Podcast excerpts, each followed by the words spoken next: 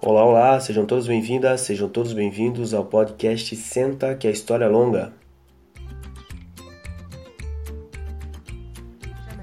Meu nome é Edinaldo Enoch, eu sou professor de História e estou dando início hoje, dia 3 de maio de 2021, ao episódio número 9 desse nosso podcast.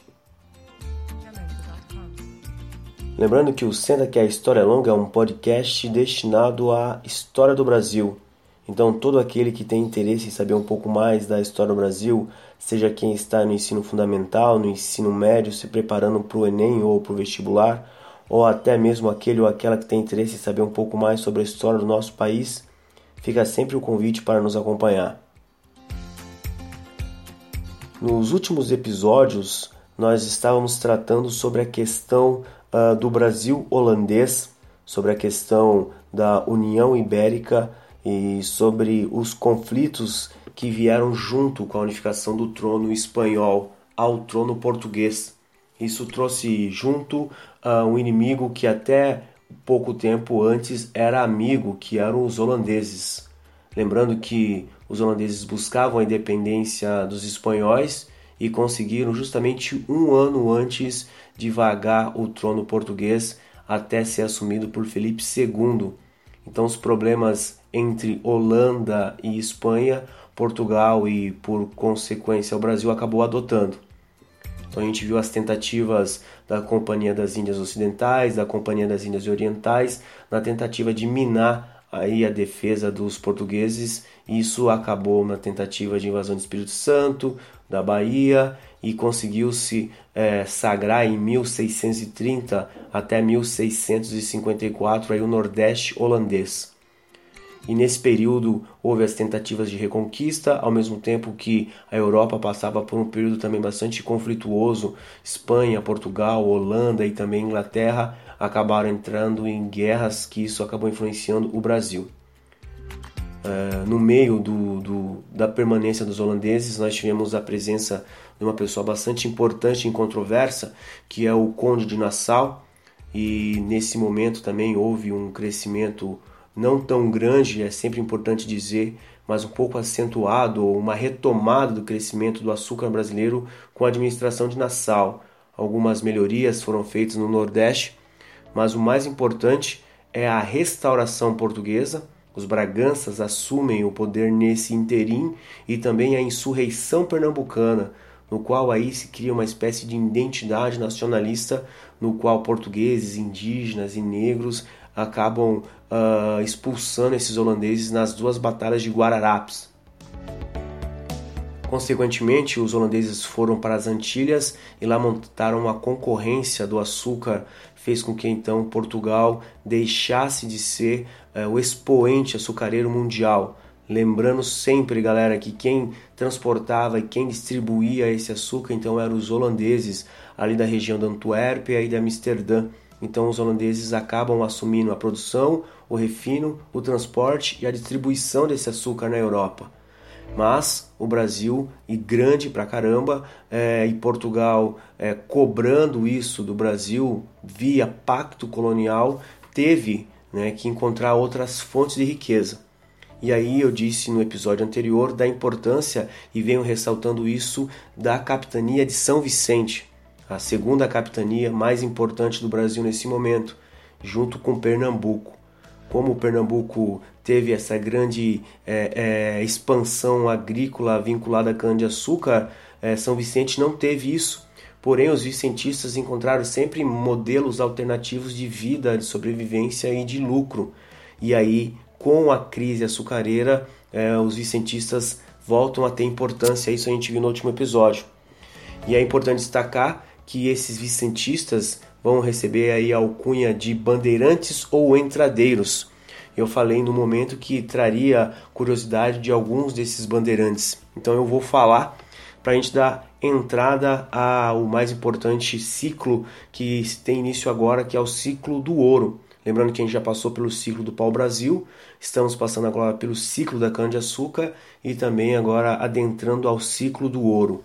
Mas eu sempre ressalto, eu sempre destaco que outras produções existiam no Brasil, como o fumo, como o algodão, que vai acabar alimentando a Revolução Industrial Inglesa, como a própria açúcar continua sendo produzido, mas em menor escala, o couro que vem da região da Prata, lá da Argentina, Uruguai, também no conhecido hoje Rio Grande do Sul. Então a gente tem núcleos de produção agrícola e nada tão grande quanto um ciclo. Então a gente tem o ciclo da cana-de-açúcar que se destacou e agora a gente vai adentrar no ciclo do ouro, que isso vai ser importante, muito importante para a redefinição territorial e também populacional do Brasil, certo?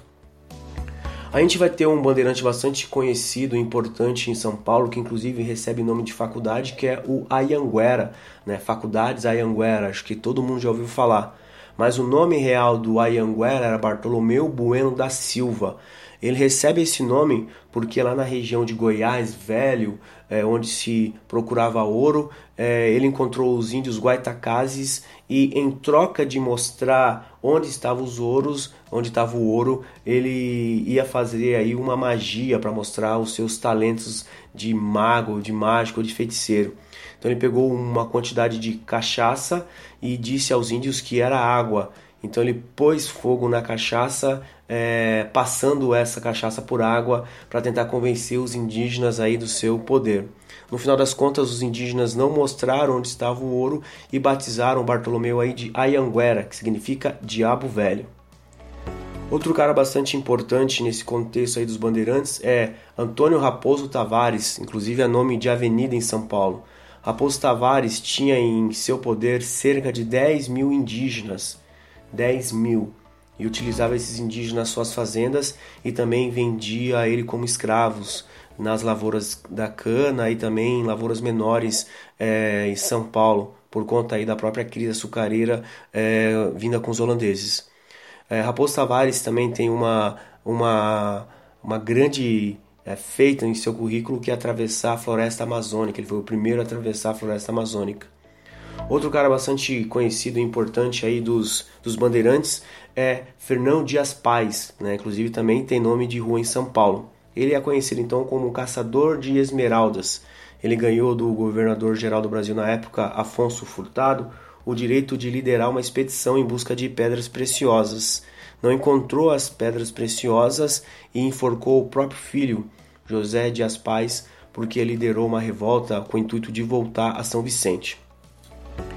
A gente falou da importância desses bandeirantes no sertanismo de contrato, que era na questão aí de recuperar indígenas na região Nordeste. Falamos desses bandeirantes na questão aí da expansão, uh, do apresamento de indígenas, mas o que se destaca mesmo esses bandeirantes é na descoberta do ouro na região de Minas Gerais, Goiás e também uh, de Cuiabá. Então se descobre o ouro por volta aí dos anos de 1600 1690, aproximadamente 1690 1700, descobre o ouro em Minas Gerais. E uma série de coisas vai acontecer nesse momento, pessoal, porque acontece a espécie da febre do ouro. Né? O ouro precisa de uma bateia e precisa de vontade, então não precisa de grandes expedientes para é, extração do ouro.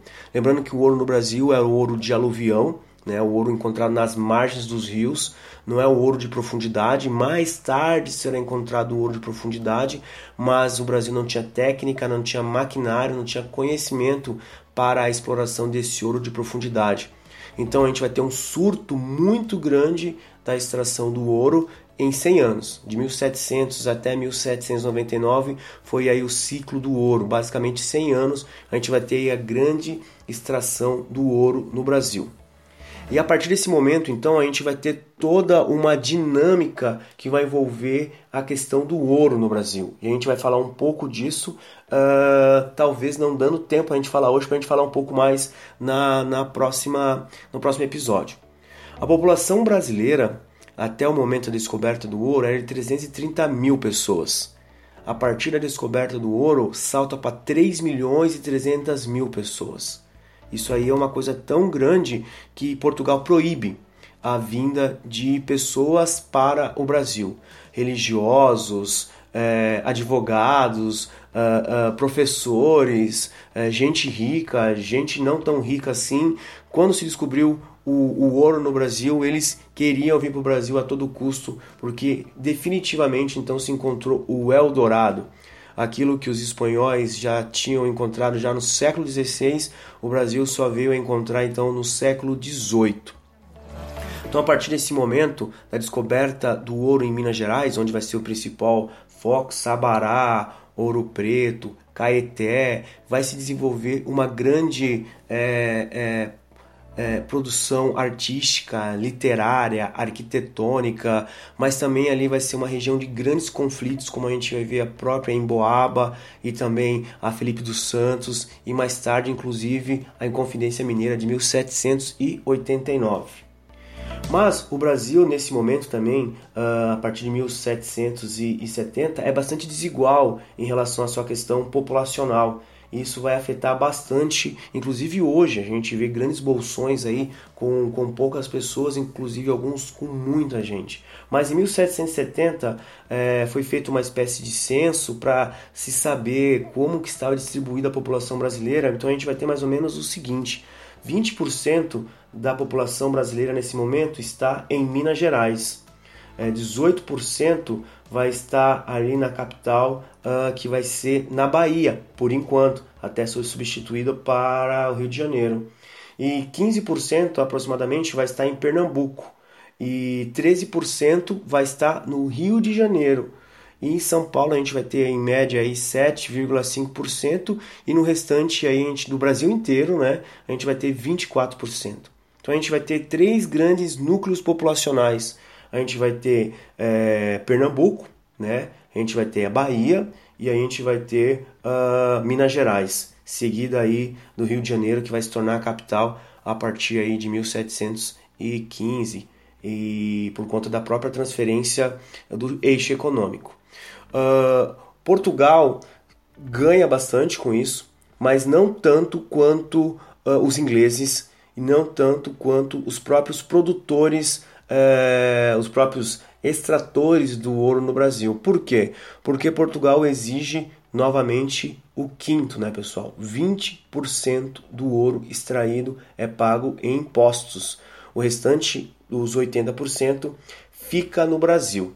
Porém, uh, no Brasil, quando se descobre esse ouro, há muito contrabando. Não contrabando somente entre no interior do Brasil, mas também com os ingleses. Vejam bem, eu falava de holandês até esse momento, falava de espanhol, agora estou falando de ingleses. Por quê? Porque Portugal assina em 1703 um acordo altamente desvantajoso, que é o Tratado de Methuen, o Acordo de Methuen, que também é conhecido como Tecidos e Vinhos. Eu vou falar disso em momento oportuno, porque eu já havia falado no episódio número 8 que falaria do Tratado de Methuen, mas vamos cercando esse tratado que ele é bastante importante e bastante duradouro. No Brasil, nesse momento, a gente começa a ter a vinda de ingleses nesse momento.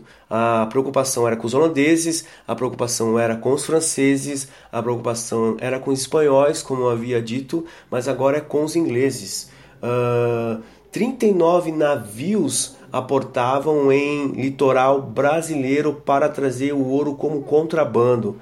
E esse contrabando não era só vantajoso para os ingleses, mas também para os próprios mineradores que ensinavam a senha e a contrassenha, porque tinha uma senha e contrassenha para se entrar nos portos do Brasil nesse momento. Então, no ano de 1793 até 1794, é, 15 meses, é, se deu em conta que 39 navios ingleses que diziam que ia caçar baleias, que ia aí combater piratas, na verdade vieram para o Brasil para contrabandear ouro. E com esse tratado de Methuen e essas, essas uh, assinaturas vantajosas de acordo, vai levar para a Europa e Portugal e consequentemente a, a Londres algo em torno de 951 255 toneladas de ouro brasileiro que vai para Portugal e para pagar esses acordos de Methuen, entre outros que eu falei no episódio número 7, para a Inglaterra, que está passando aí pela sua revolução industrial. Inclusive em 1785 nós tivemos aí um alvará de produção industrial no Brasil para ajudar a ter essa produção que foi proibido para assim dar mais lucro para a Inglaterra no seu processo de revolução industrial. Tem mais coisas para a gente falar sobre isso. Essa é uma introdução. Eu vou falar mais no próximo episódio. Valeu, abraço, até mais.